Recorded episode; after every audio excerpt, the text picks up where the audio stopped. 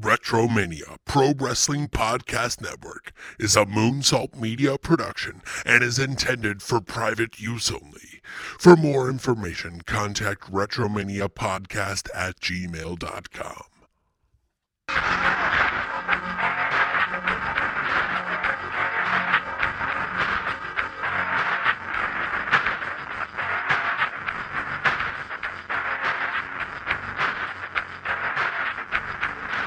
This is episode two of season two of Marking Out Today's Extreme Watch Alongs covering ECW Hardcore TV from 1997. The episode January the 7th, 1997 on the Peacock WWE, the Cock Network, whatever you want to call it. I am one half of the hosting tag team, the squad, the stable, if you will, here on the Retromania Pro Wrestling Podcast Network. Dave Rosenbluth from Kicking Out of Two, along with the architect of Retromania Pro Wrestling Podcast Network, Mr. Maryland, Baltimore himself, Kobe Nida.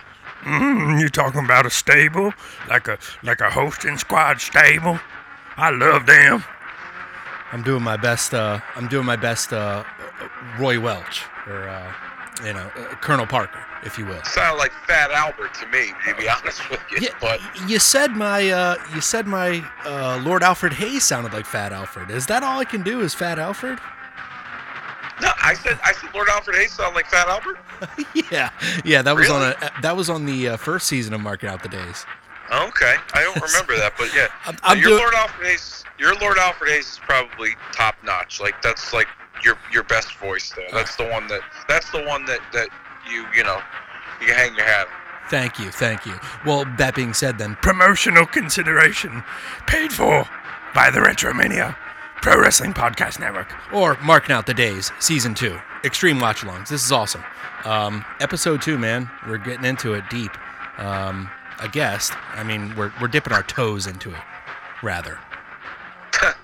yeah, in the deep end, if you will, uh, covering uh, this episode. I believe we're going to see the culm- I wouldn't say the culmination, but the Sandman um, uh, Raven rivalry.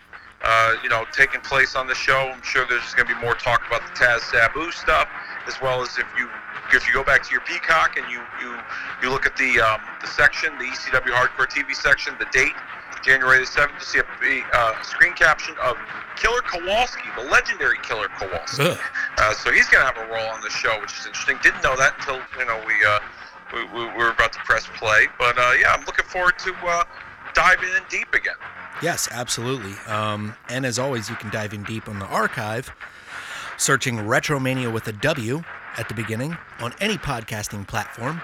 We are deep. We got like 380 plus episodes and archive there. If you go to podbean.com or retromania.podbean.com, rather, you will find our whole archive there, like all free everything go to the seasons they're organized you know everything is a nice neat platform now to where you can uh, binge your favorite little categories or shows from the archive of retromania and they're all evergreen so it's always fun dave you have a lot of stuff going on this year what's your plans for this year in 2022 you want to cue everybody in and then we can get into this episode Yeah, I mean we're gonna we're gonna start. I mean I'm starting a little late in 2022 because of my current you know situation with my recording setup.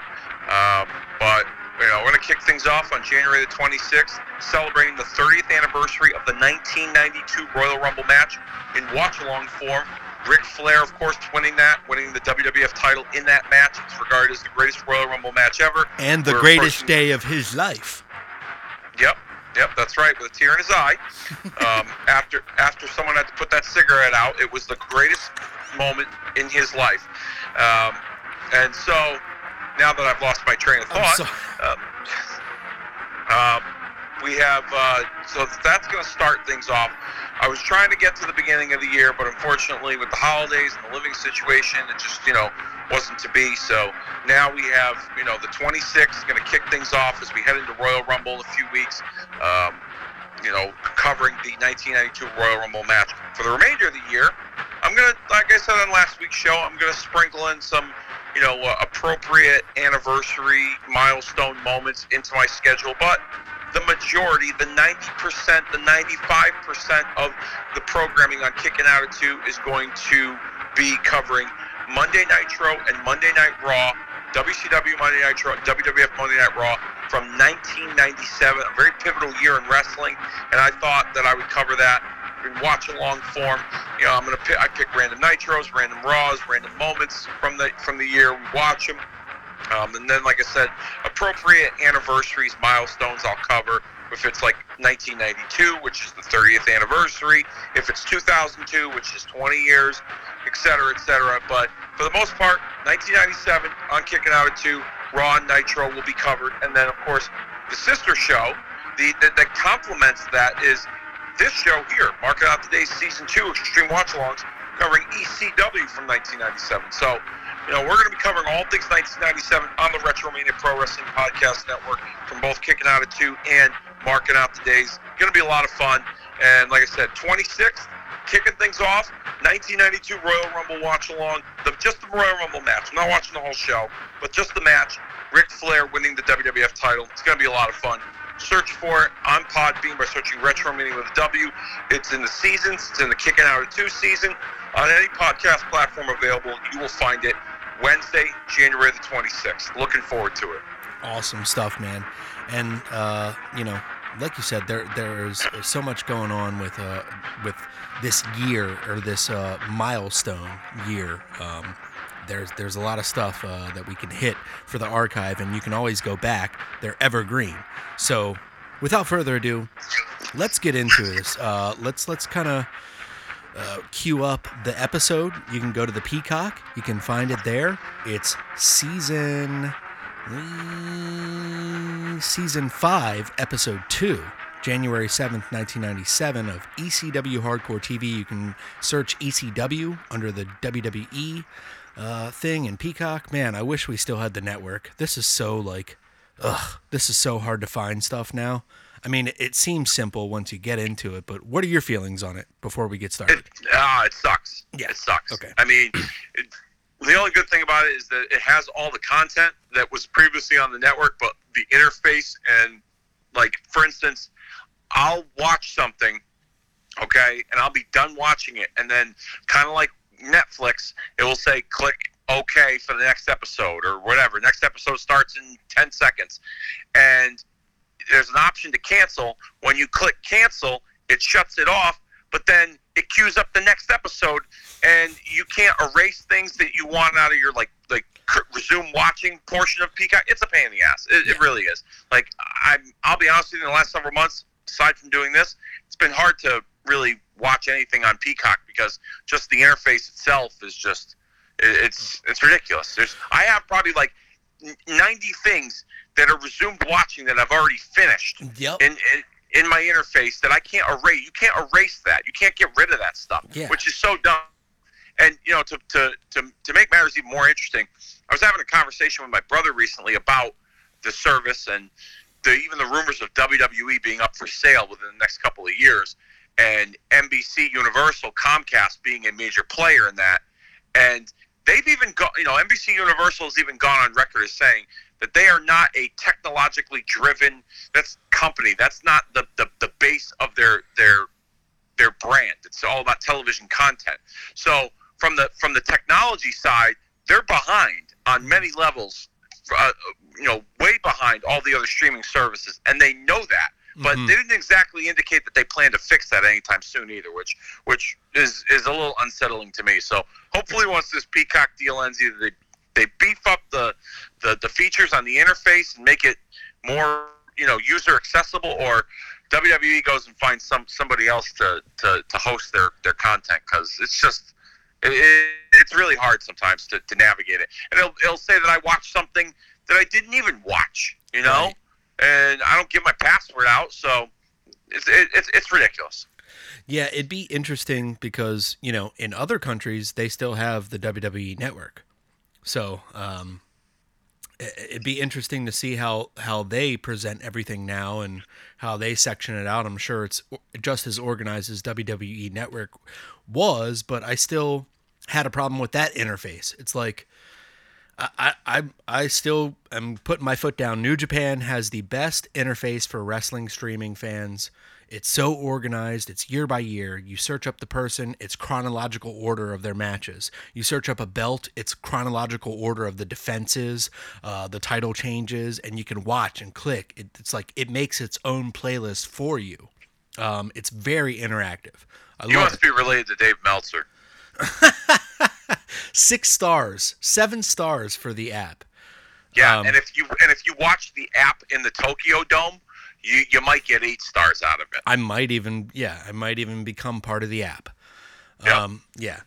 Uh so all right, that being said, let let let's do this. Wouldn't you want to introduce everybody to the countdown how we're going to do this episode because this is going to be a little different. Usually we talk over the episode and critique it um and you can always which we which we still will do, but in Yes. this case, we're gonna we're gonna when I when I say play, you're gonna press play, and we're gonna keep the audio up on our end for this video montage highlighting Terry Funk, and this is probably the introduction to Terry Funk in the storylines in ECW, culminating with his his role in the the first ever pay per view barely, barely legal. But there's going to be audio that you'll hear on our end, so don't turn the audio up on your end if you're listening. If you're watching along with us, hopefully you are. Um, but if you're not, then you'll get you know a nice little treat, and then we'll continue the watch along. And then from time to time, we'll give you a timestamp where we're at. If we decide to play the audio, we'll give you a heads up. But for the most part, we're just going to be kind of rolling with it. And uh, you know, I got some little news and notes to discuss regarding um, the state VCW and other things in wrestling while we're watching this. So let's have at it. The episode goes 44 minutes and 20 seconds. Season 5, Episode 2, January the 7th, 1997. Which, by the way, I mean, now that we're talking about the interface of this Peacock and how much it sucks, when I was trying to do some research on this episode before we watched it, Mhm. this episode actually aired on January the 9th, 1997, which happens to be my birthday, by the way. Oh. Um, so this episode aired on January the 9th, 1997, and I turned 14 years old that that evening. Um, don't remember what I did, but I'm sure I had Jerked enjoyed off. myself. Yeah. Yeah, I'm, I'm, I'm sure I enjoyed myself, but the, the, the dates are even wrong on on these uh, on a lot of this stuff here. So I know. um, so just just a heads up, but I'm just going by the date that's here on Peacock so that everyone can watch along with us, et cetera, et cetera. Let me shut the fuck up now. And in three, two, one, press play.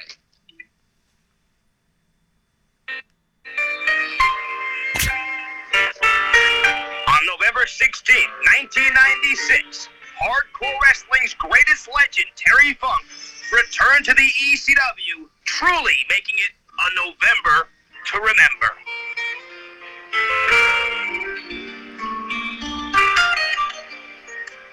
Despite injuries suffered over his 32 year career, Terry Funk went toe to toe with the franchise Shane Douglas and what many consider to be a younger version of himself in the bulldozer Brian Lee.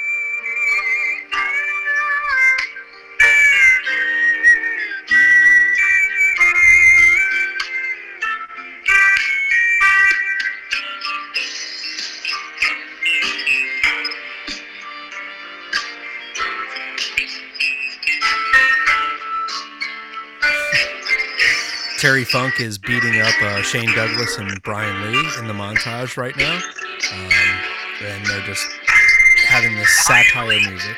Younger, stronger, taller. And Terry Funk didn't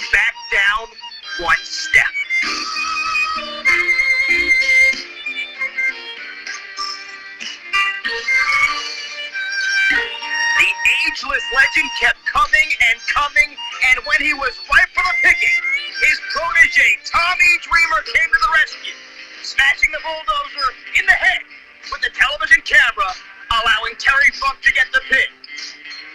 20 years after losing the World Heavyweight title, Terry Funk returns to active competition to make one more run this Saturday night. Oh boy. Getting extreme There- there, Dave, huh? Yep, there you have it. So it looks like we've set the table for Terry Funk uh, and his involvement in the title picture in ECW uh, in early 1997, uh, which is, um, I mean, it, it, it, a name like Terry Funk to hardcore wrestling fans, that's a big deal. Um, 14 years old, I didn't really understand why someone like Terry. I, I looked at Terry Funk as someone who uh, I wouldn't say he was washed up, but I was like, what's he doing in ECW? It didn't. It didn't really. Yeah, I didn't see. I didn't see the um, the allure or like um, what people liked in Terry Funk or people like Ric Flair. Like the old school people, to me as a child, were like, "Ugh, go away." I see. I wasn't like that necessarily with all of them, uh, as we see the BWO here, um, but I didn't. I mean, most people look at Terry Funk, and some people say, "Well, he's the greatest of all time," you know, and and I think he's a great performer. I'm not taking anything away from him, but I didn't see where he fit into the the style of ECW. You know what I mean? I, it on the surface, without really delving into it, you know, 25 years ago, I didn't understand. I looked at it like Terry Funk was hanging on too long. You know, mm-hmm. In in in ECW, which was a band of misfits, as they like to say. Yeah. So I didn't have, I didn't really get the, you know, looking back now, I can understand obviously why they did it and why he went there, and it, it, it, it you know, looking back on it, it makes sense. But back then, 25 years ago, as a, as a young fan, I didn't really get the, the, the, the association with, with, with him and the company. But that's just me being a young, immature wrestling fan. Right, right, right. Um, yeah, I, I, I agree. To some extent, I just I think I was as a kid I was more aesthetically like, uh, uh, you know, involved with people that looked the part of wrestling, quote unquote, for me. You know, um, and Terry Funk and Ric Flair at that time did not look wrestling to me, but now they they scream wrestling. You know. Um, Yeah.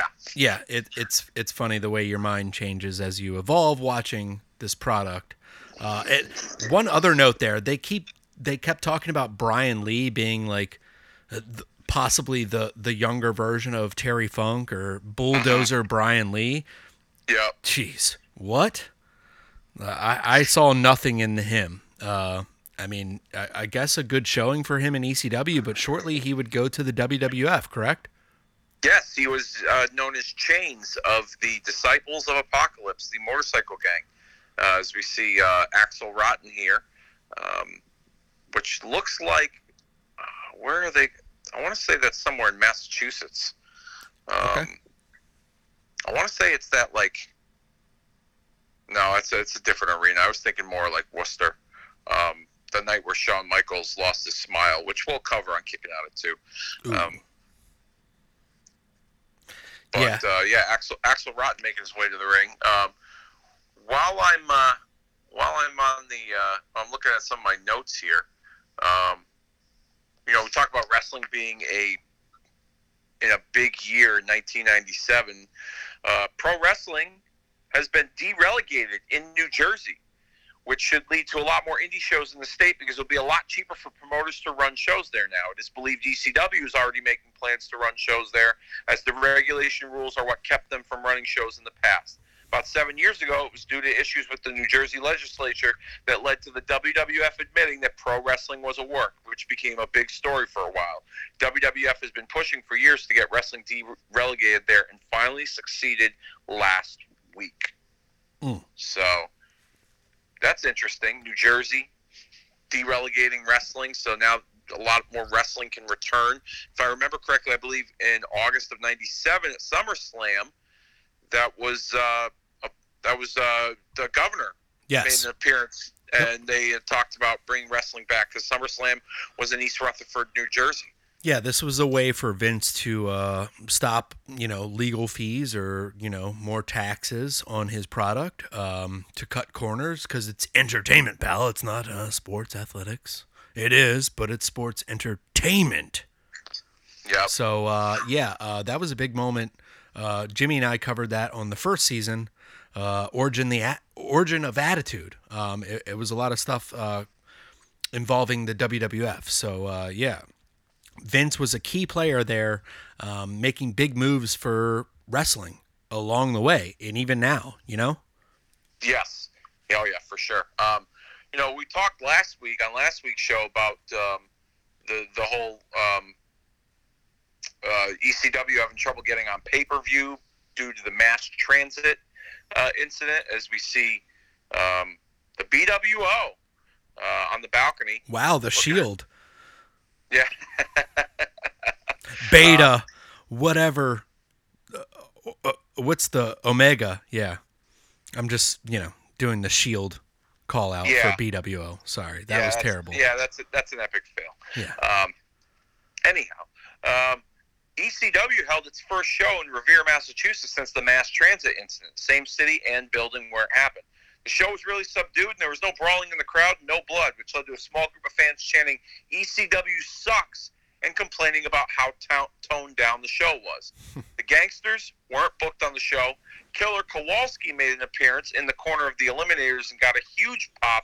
And finally, after the main event, as they were leaving the ring, a fan reached over and grabbed Francine's breast, which led to Shane Douglas going nuts and having to be restrained from attacking the fan. Mm. Wow. Good stuff. I mean, uh, 1997, some brawling. It's like Puerto Rico over there. Oh yeah. Um, I mean, this was where I, I want to say this was the, the this was the early stages in the beginning of like the audience being more active in wrestling at, at wrestling shows, and of course ECW, no pun intended, their audience took things to the extreme to the point where they were you know putting hands on wrestlers and you know female talents and things like that. We would see stuff like that occasionally occur on a Raw or on a Nitro where a fan would jump the guardrail and, and, and try to be in, be a part of the show and then get smoked by the talent in the ring. Um, so I'm actually kind of surprised. I mean, if this were something that happened today, which actually happened a few months ago with Seth Rollins on Monday Night Raw, um, you know, that would be a major, major lawsuit Mm-hmm. as we see Stevie Stevie Richards here, big Stevie Cool, um, in the corner. At the time, I think uh, they they were definitely catering to that type of audience. That's what they wanted. That's what Paul Heyman wanted. That's what garnered the attention of ECW. It was uh, this must see promotion where it's like, uh, you know, you could see anything almost in your mind. You thought Yeah. you could see anything. You could you thought you were going to see a girl naked on ECW, no matter how you know you know no matter how much you know you thought they weren't going to show it. You thought maybe I'll see a nipple or something. Yep.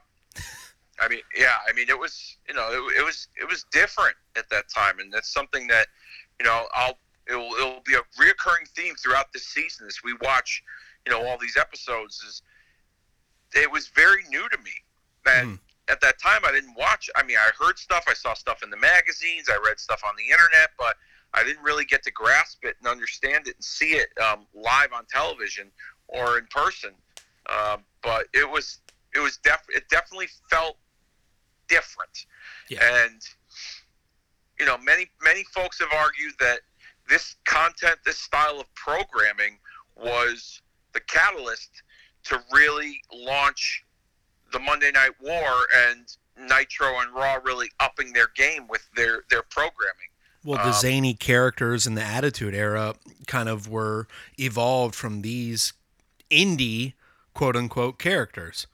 Yes. Um, uh, you know, ECW had this BWO where we see Stevie Richards with booty shorts on and a cutoff shirt, and he acted flamboyant, but you know he was he was big big Stevie Rich, you know, big sexy Stevie. Big then we- Stevie Cool. Big Stevie Cool. And then we have uh, you know, uh, Axl Rotten who's like this grunge, this last bit of uh, you know, grunge rock that's thriving in the late 90s or dying of uh, drug abuse in the late 90s. Um, but yeah, so I mean, there's a lot of things that like d- the Attitude Era and WCW tried to just pick apart and try to do uh, I guess more more commercial aspect to it and pump it up for a grander stage on TV. It was it was a commercialized version of Yes. of, of what ECW was doing. It was where it, there there was there was elements of it that they implemented into their programming, but they set boundaries with it. Whereas ECW, there was no boundaries. Mm-hmm. Mm-hmm. You know, that's that's the best way I could put it. Yeah, absolutely. And nowadays we see a lot of promotions like deathmatch promotions, CZW, uh, GCW, um, anything that Nick Gage is involved with, um, a couple other deathmatch wrestlers. They go all out, and that's violence. But there will be some interesting things that are. It's all a callback to ECW, if Yeah. you will. You know. Now, Game Changer Wrestling seems to be the biggest one out there right now that's really making a name for itself on the independent level. I mean, the names that they're, they're that, that they've been picking up and, and you know promoting and you know they're they're running they, they seem to be running bigger venues as time goes on. They've been running the Showboat in Atlantic City for months, and um, I think they're gonna. I think they they plan to run Hammerstein Ballroom at some point for in the in the near future, which is a bigger venue. Mhm. They just keep growing, but they they kind of have that same philosophy as ECW did, where you had a little bit of everything. You had the technical wrestling, you had the the and the and the death match wrestling, the, the Yeah. combination of the two, you know, and the more grittier um, adult based storylines that is is catching on with a niche audience. Yes, it okay, is. just like ECW did. However, the difference between GCW now and ECW back then is that there was no social media Mm-hmm. in in 1997. There was no MySpace. There was no you know there was no Facebook and Twitter and all the other stuff. There was the dirt sheets and that was it. And then There what was you saw maybe- on television. There was maybe There's wrestling streaming. forums. There was maybe wrestling forums. You know. Correct. and like tape trading. Uh, Yep. So you would have to be like that, like underground or involved or know somebody. Yes. You know, it was exclusive.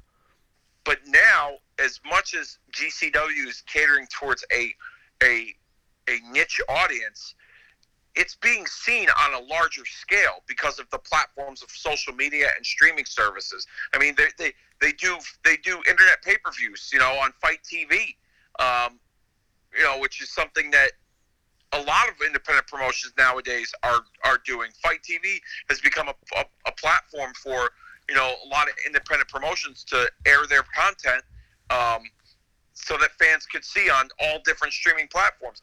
If ECW were still around today, and you had the advent of social media and streaming, I'll be honest with you. As, as controversial as their product is, they would they'd probably still be around. Like they they would probably still be successful. I don't think they would go any higher than than than that than than you know being a, on a, a social media platform or streaming services. But I think they'll be a player in the game for sure. Yeah, absolutely. As we see um, BWO doing some, uh, you know, it's it's basically it's satire of the NWO, Yep. and uh, Stevie Richards getting the victory there with the super kick. Fun stuff. Fun stuff. Yeah. Uh, BWO was the, the, the comedic aspect of the programming. They were never meant to be taken seriously, um, but it was a, it was it was a uh, a, a nice change of pace uh, on ECW programming to to have them a part of from what it looks like. As we see, um, looks like a, a Taz, Bill Alfonso um, vignette here as they hype up the uh, the the rivalry with um, him and Sabu Mm-hmm. which in I believe is yeah in '97 when I first knew who Taz was and first knew who Sabu was. To me, as a as a young teenager, they looked like and appeared like they really did not like each other. Even though ECW was more an adult oriented uh, wrestling program, it made you believe that certain guys didn't really care for each other. Right. You know, they they had that believability factor. Yeah, it, it definitely it it felt more raw. Um, that's the thing. Like I, you know, like seeing ECW in the magazines, uh, like Pro Wrestling Illustrated or the Wrestler magazine, um, getting glimpses of glimpses of it at this time. Uh, it, it felt like it was something like we keep saying, it's it felt like it was something exclusive. It was like real. Like you were seeing like maybe close to the realest wrestling that you could because at the time I'm 9 years old in 1997 and I'm thinking wrestling's real maybe no it's not but I can tell when it is real you know there was always that type of uh discretionary uh, uh you know like viewer like uh, you know wh- what we thought uh, essentially. How do you feel? Oh yeah. What's that? how do you feel? Like what what were you like when you like saw ECW at this time? Did you think it was like the best thing ever maybe that you weren't able to see or d- were you not caring about it? Um, I mean, it piqued my interest to check it out because it was different um, than what I'd been used to seeing with WWF and WCW. Unfortunately, um, you know, there were times where I would stay up late to try and watch it, and it wasn't even on. You know, um, or you know, I just read about it in the you know the, the Pro Wrestling Illustrated magazines. But um, it was enough to pique my interest to check it out. But I didn't really watch it enough back then to to to say you know whether it was the greatest thing on in wrestling or not. You know, most people Right. that most most fans back then thought it was the number one promotion. did it did it at least intrigue you What's that? did it at least intrigue you Yeah, it did. Yeah. I'm, you know, it, like I said, piqued my interest to, to check it out, and there were some intriguing parts of it from when I was able to watch it. But like I said, the availability of being able to watch it, you know, I'm I'm 14 years old. I'm a teenager. You know, I'm hanging out with my buddies who are trying to chase girls as a teenager. I'm not trying to stay up on a Friday or Saturday night at one or two o'clock in the morning watching wrestling. right You know? right So the, the the if it was on at a different time and a different night, then I'd probably be more committed to watching it. But you know, the MSG, the Madison Square Garden channel was the only channel that I was able to watch it on, and I, like I said, the times I did try to stay up to watch it, it's two o'clock in the morning right and it's not even on. You Yeah. know, yeah but then the next time it will be on at like 4:30 in the morning. You know, it, there was never like a set time where you would watch it, it, where you could be able to watch it. If you happen to watch it and catch it, great, because it, it was so unpredictable to try and find the programming.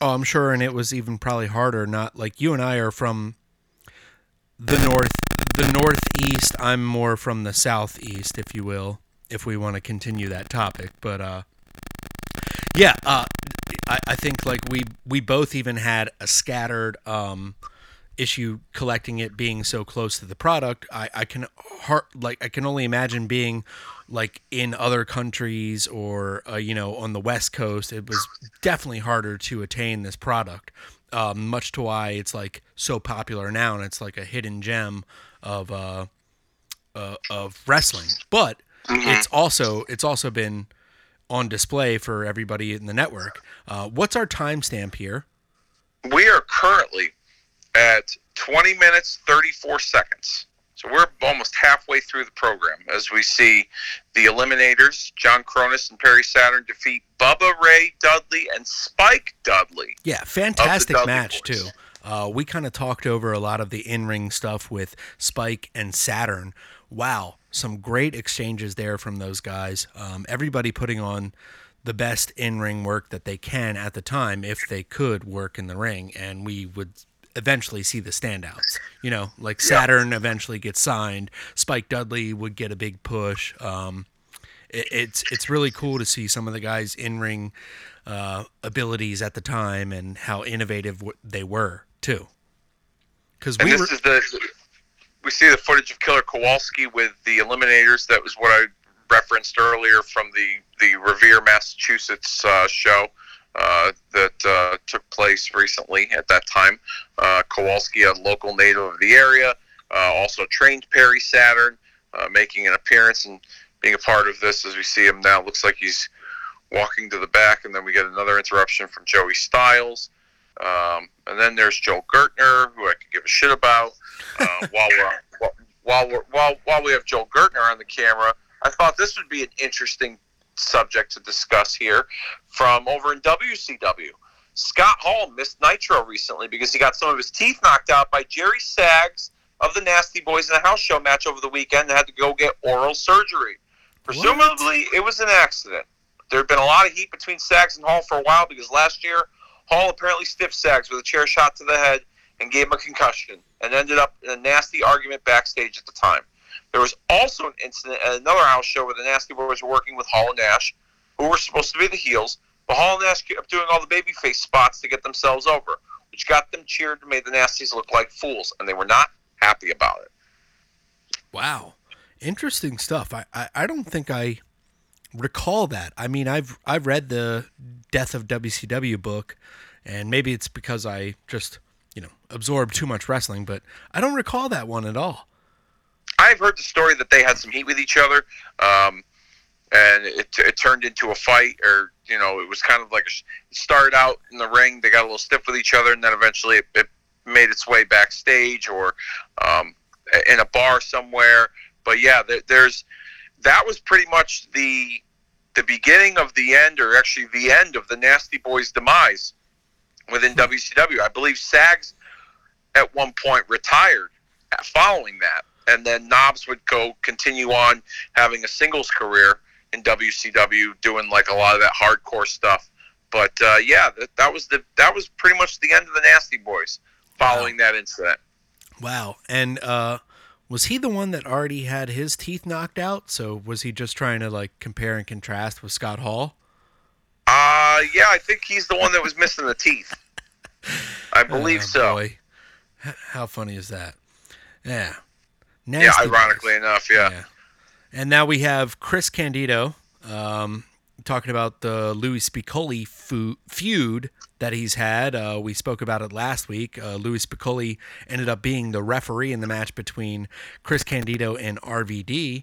Um, what what were your thoughts on Chris Candido at this time, and then what are your thoughts now, retrospectively, of Chris Candido?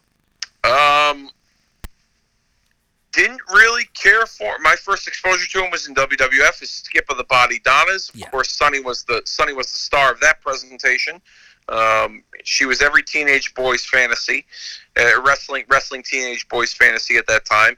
So I could have cared less for Skip, to be honest with you. I thought the the the the the uh, the, the exercise gimmick was kind of fitting for that time period because you had, you know, Billy Blanks with the Tae Bo and, you know, Richard Simmons, like, you know, the, the, the workout tapes and things like that. So that stuff, it, it fit with the time, but I didn't really, you know, love or hate Candido in any way, shape, or form.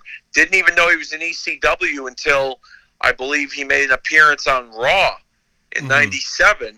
where they he worked a match as Chris Candido and they didn't even reference him as Skip. No, if I know. There. Bizarre, bizarre at the time. They acted like he was just you know new to the programming, and it was like, no, he's Skip. But um, looking back on him now, I mean, I met Candido in two, uh, about twenty years, to, to, over twenty years ago in two thousand and one at a um, in an indie show. He's a nice guy, super nice guy. You know, um, Many regard him as, you know, one of the best pound for pound in ring technicians in all of wrestling.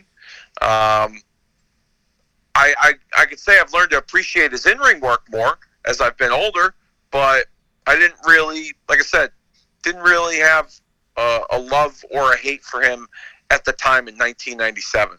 Mm, yeah. Um, wasn't too familiar. And then when I saw him on Raw, like you said, I was like, hey, that's a skip.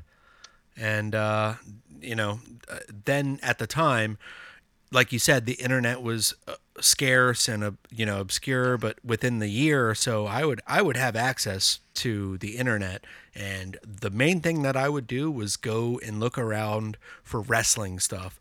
And there was a wrestling site that like gave you the real names of wrestlers and like their relations to other wrestlers. And at the time that was so big, you know? Yep. Oh my God. Like I, I thought I was in heaven. Like I, I thought I had found like a gold mine of like information. I was like, oh my gosh. Shawn Michaels' real name is Shawn Hickenbottom.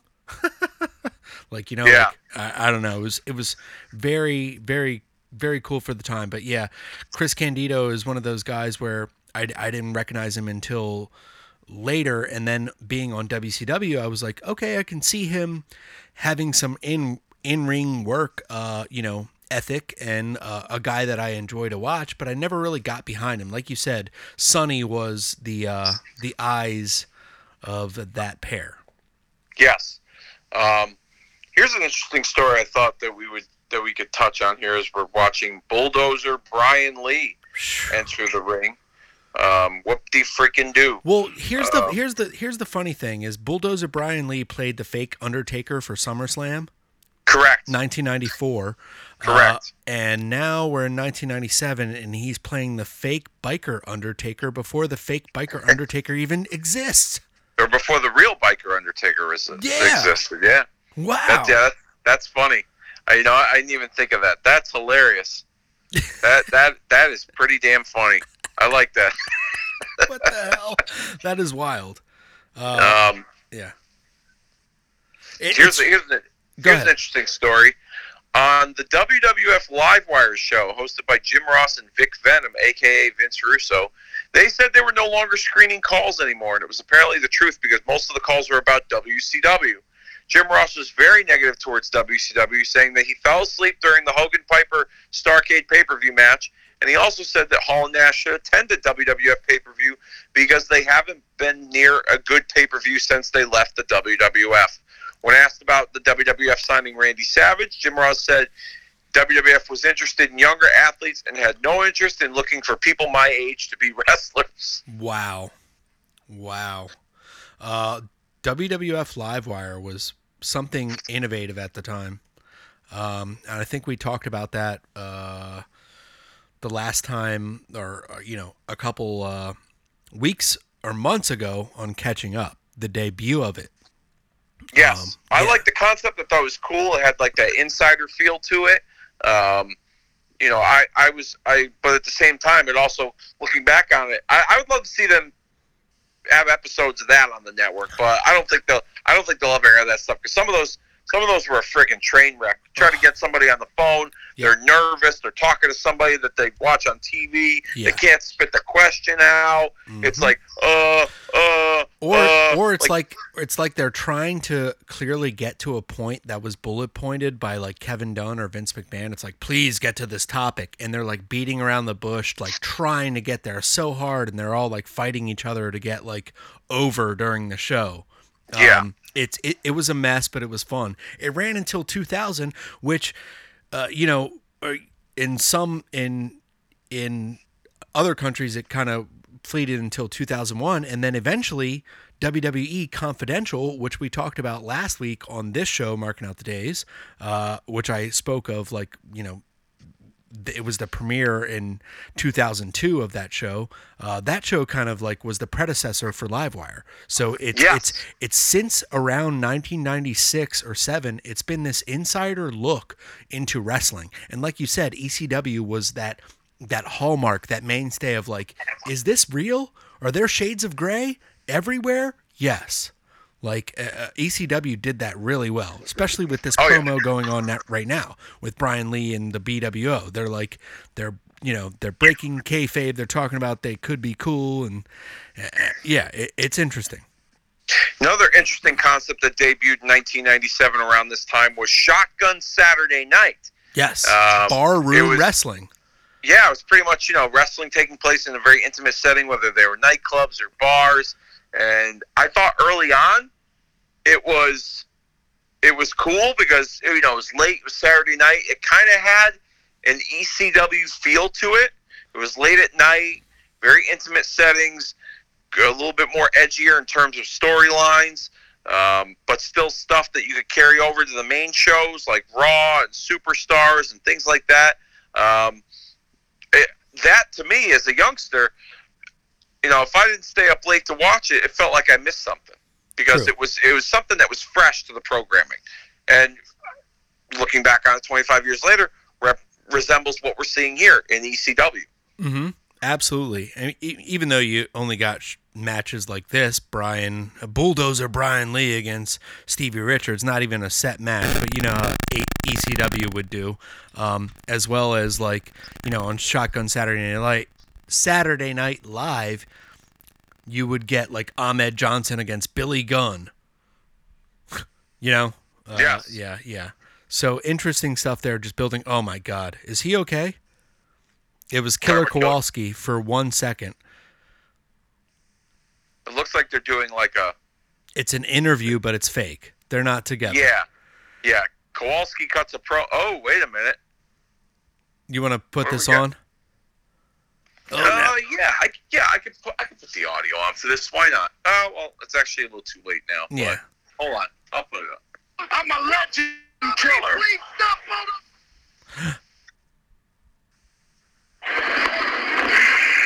He's a legend killer. Come to Boston, take out a 74 year old man. A 74 year old man. Doesn't matter what he's accomplished.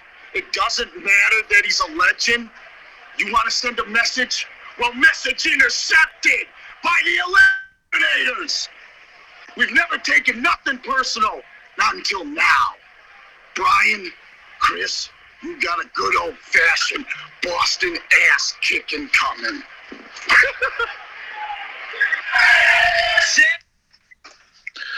Wow. All right. Interesting So- stuff there. Yeah. Uh, it looks like we're gonna get our. I believe this is. I believe this is our featured match on this program. Yes. Yeah, It let's is let's ex- Raven. Let's explain what just happened for those that are- aren't, watching along. Uh, Killer Kowalski got choked out by Bulldozer Brian Lee, who called himself a legend killer. Once again, yeah, uh, that was that was an interesting uh, interesting catchphrase. Uh, I don't think I've ever heard that one before. no, he he is the he's the predecessor of like everything uh, WWE in twenty twenty five or two thousand and five. uh, Yeah. or 2003 ish. Uh, anyhow, uh, we like you said, we have uh, the Eliminators. Sorry, we have the Eliminators then accepting a challenge uh, towards Bulldozer Brian Lee to defend Terry Funk's honor. Um, so, yeah, he's a 75 year old le- legend. Wow. Yeah. Um, so we see Sandman here with Raven. Um, it looks like our featured bout, Sandman in his pajamas. Um, this is, of course, stemming from the rivalry of uh, uh, Raven and Sandman, where Raven had kind of brainwashed Sandman's wife and their son, uh, which we Mhm. saw a little bit of from last week, that their involvement on the show. Um, but this here is the main event of the evening Yeah. sanctioned by brawl- the Massachusetts State Wrestling and Boxing Athletic Commission for the heavyweight championship of the world. Yeah, uh, some brawling is what we're gonna see here. Uh, every Sandman match is punch, punch, punch. Maybe I'll do a drop kick. Uh, it's like it's like Stone Cold after the neck injury, but he never had a neck injury. I don't think. Uh, Sandman, that is. Uh, It's he- like Stone Cold not leaving his house during quarantine with the pajamas on. Yeah, well, yeah, exactly. Well, this is leisure wear for 2022. Actually, he's going to Walmart uh, in West Virginia. Oh yeah, this is definitely a fucking grocery shopping attire right here. Um, this yeah. If, if if he wore SpongeBob slippers and had an EBT card, with all due respect to those that get government assistance, because there's nothing, uh, no no bullshit. There's nothing wrong with that. But right. you know, Uh, yeah.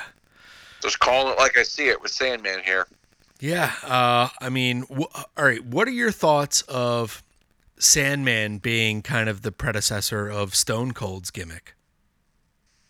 Um, Because while I we mean- have him in the main event, he's the champion at the time.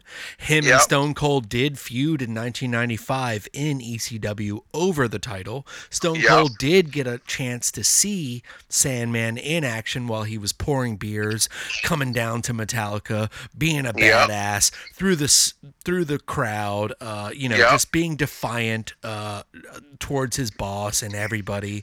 Uh, I mean, uh, what do you think? Um, you know, it was on paper. You look at it, and it's like, well, you know, Steve Austin copied the Sandman, but um, you know, he may have taken the, the, the beer drinking element and you know the the the aggressive attitude um, and implemented it into his character.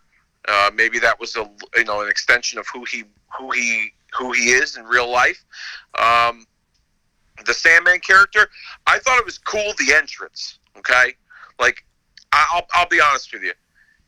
He's and I think everyone can agree, not the greatest technician as a wrestler, but he had this presence about him when he would come down to the ring with the Enter Sandman music from Metallica Mhm. that like that that that piqued it, my interest in watching his matches. Even though the matches you you could pretty much watch them with your eyes closed because you knew it was going to happen.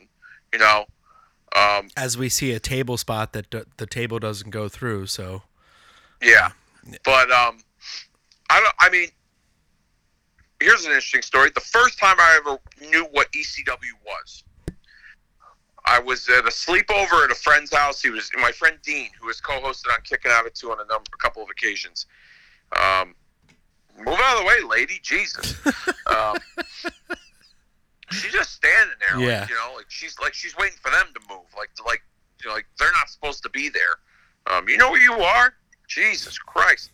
Um, anyhow, um, the first time I'd ever watched anything that was ECW, it was Sandman. And it was his entrance in the ECW arena to enter Sandman Metallica. And that crowd and how they came unglued and they sang the song along, you know, to the, the, the lyrics. I was like, that's that's probably one of the coolest things I'd ever seen in wrestling. Just the entrance itself and the crowd's participation in that entrance Mhm. to the point where it's like I'd love to go be a part of that. Right. That would be cool to like be in you know be live and in person. And then of course a number of years later, it's probably regarded as one of the greatest entrances of all time in wrestling history was when the WWE um, revived ECW with the, the, the one night stand pay per view in 2005. And Sandman came out to that song, the the Metallica Enter Sandman song, and it was the crowd sang the lyric. It was just it's such a cool moment to Yeah. watch. yeah, You know, absolutely. And he he he benefited from that. Uh, I'm like he's one of the few people that I guess didn't get sued by Metallica or they didn't have an issue with him using the music that much. or they didn't even know. but he used You know? it in WWE, so there's got to be some exposure there, which is Well, wild. I, I, for the story I've heard regarding that was, um, Paul Heyman pushed Vince really hard to pay for the, the, the licensing to use the song for the just that one night right. Because he said it wouldn't be the same if it was if Sandman didn't if you wanted if you wanted the Sandman experience coming out through the crowd with the beer and the Mhm. kendo stick and everything the cigarette in the mouth you needed the song you Mhm. needed the, to, you needed that song to, to illustrate and paint the picture of of who the Sandman was and what he represented as a character in ECW. And I guess he pushed really hard for it with Vince, and Vince said okay, and they paid for the rights for that one night only Yeah. to use that song. If you go watch One Night Stand on Peacock, it's it's not they don't show the original audio. Yeah. It's, it's some dubbed over version. And Um, since and see- since then, uh, you know, Triple H and Undert- Undertaker have been like, well, you let Sandman of all people use Metallica, so you we you got to let us license it again. You know, they've Oh they've God, licensed are you Metallica. serious? No, I'm kidding. but but they uh they do love them some Metallica Um, Yes. and ACDC. Um, yeah, definitely a, a sign of the times for hair metal and uh, grunge rock or heavy metal and wrestling to combine, which, you know, it goes hand in hand, music and, and wrestling in some way, you know, aggressive music, that is. Yeah. Um, you know, heavy metal or hardcore rap. Uh, they all go hand in hand. We see like Westside Gunn in NXT and Wale being involved with uh, WWE, and then you know, and uh, Westside Gunn being involved with uh, with AEW. He's a gangster rapper, and then you see hardcore bands that are you know like friends with wrestlers now. Um, CM Punk to name one of the guys who's friends with Rancid. You know, it's like a tie-in, and this this ECW was definitely like a big tie-in to music and wrestling because half of these shows, we're getting lucky to see a match right here where they're just battling everywhere in this ballroom, going throughout this whole arena. Um, you know, usually this show is laced with uh, recaps and music. You know, This is actually, I'll be honest with you, this is, this is a, a, a neat little setup for wrestling. Like you see, like you know the the it's you know an auditorium with the balconies and the stage. It looks like there's a stage there where the hard camera is. It's a neat little setup for wrestling. It would probably be a cool experience to go see like an indie show there, or like I don't know where this is in Massachusetts. Um, I could take a look and do the research. I'll actually do that right now um, as we speak. looks like some type of ballroom or hall um, where you would either see like in a, a symphony orchestra or something, or like an off-put show like this, or some underground. This is rock. actually taking place in the town hall of Webster, Massachusetts. There you go. The town hall. what did they think they were getting? Remember four score and seven years ago how memorial this town hall was? Now we have Sandman and fucking Raven. That's hilarious. so meanwhile, the, these these union delegates and these politicians are voting for legislation on on Tuesday night, but on Friday night, Sandman and Raven are destroying their building. Oh my god. Paul Heyman is a genius. Yeah, I don't know what what did he think they were doing. He's like, what? Let me tell you, sir, what we plan to do this evening when we rent your building, your property here in Webster, Massachusetts, if you will. We are going to play extreme bingo. like, Something, yeah. what wow. the fuck? Oh my Man. god. Uh, well, that that you know, get heat whenever you can. Don't ask for permission. Uh, a- ask, or yeah, what is? For forgiveness. Yes, exactly. Yeah, Wow. yeah. I do. I do that with my wife. and She throws left hands like Sandman does. So, go figure. Hey, I hear you. My my, my wife uh, is Latina, so she stabs. She'll blade. Oh. She'll blade you. Oh Um, my goodness. I'm. So she's. It looks like this episode is ending here. Wow, very anticlimactic way of ending the episode, as we see Sandman and Raven throwing haymakers at each other left and right. That Not Okay, necessarily a draw, but uh, a, a way to end the match. I, don't- I, we didn't have audio there, so I'm not sure if uh, they rang the bell and just went off the air. Um, I didn't see a referee. well, Did you notice that? that's the thing with ECW. Anyhow, you could you could go out there without a referee and he'd come out of nowhere and count you down. Uh, but then, uh, uh, you know, if you if you needed a referee, he would get low blowed, knocked out, and then another referee would come in, even though rules don't count. Uh, yeah, Rules. yeah. What are what are the rules? Yeah. Jesus. Well, that will do it for this episode of Marking Out the Days Extreme Watch Alongs. Next week, we are going to cover the January 14th episode of ECW Hardcore TV as we continue the march to Barely Legal, the very first pay per view of ECW. Yeah, uh, very much so. Looking forward to that. Uh, had a lot of fun on this one. We we hit a lot of topics every time we watch along uh, with these episodes, and I hope you guys stick with us and continue to grow with this evolution of this uh, new Marking Out the Days season. Um, it's going to be cool retrospectively talking about the time of 1997 um, and this period in, in ECW as we are in the year 2022 and able to see how much they have influenced wrestling throughout time. Uh, and you'll get a good insight there and a lot of laughs with us. And uh, thank you, everybody, for joining us. Dave, sign us off. Let us know where to find you. Let us know where to find everybody else, uh, or uh, the rest of the Retromania Pro Wrestling Podcast Network, and we will get out of here. Find all these shows on Retromania by searching Retromania with a W, retromania.podbean.com. You can find each and every show, all the archives, 308 episodes, and more of Marking Out the Days, Kicking Out at 2, Gaijin Wrestling Radio, Origins of Attitude, uh, Cool Truth with AC, and so many other great shows, a part of the Retromania Pro Wrestling Podcast Network. Kicking Out at 2's debut season premiere, if you will.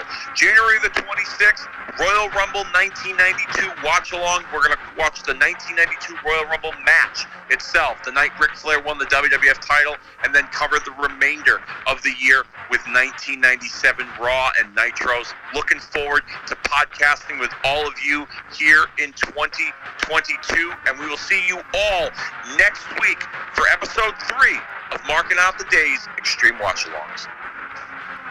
Bye bye.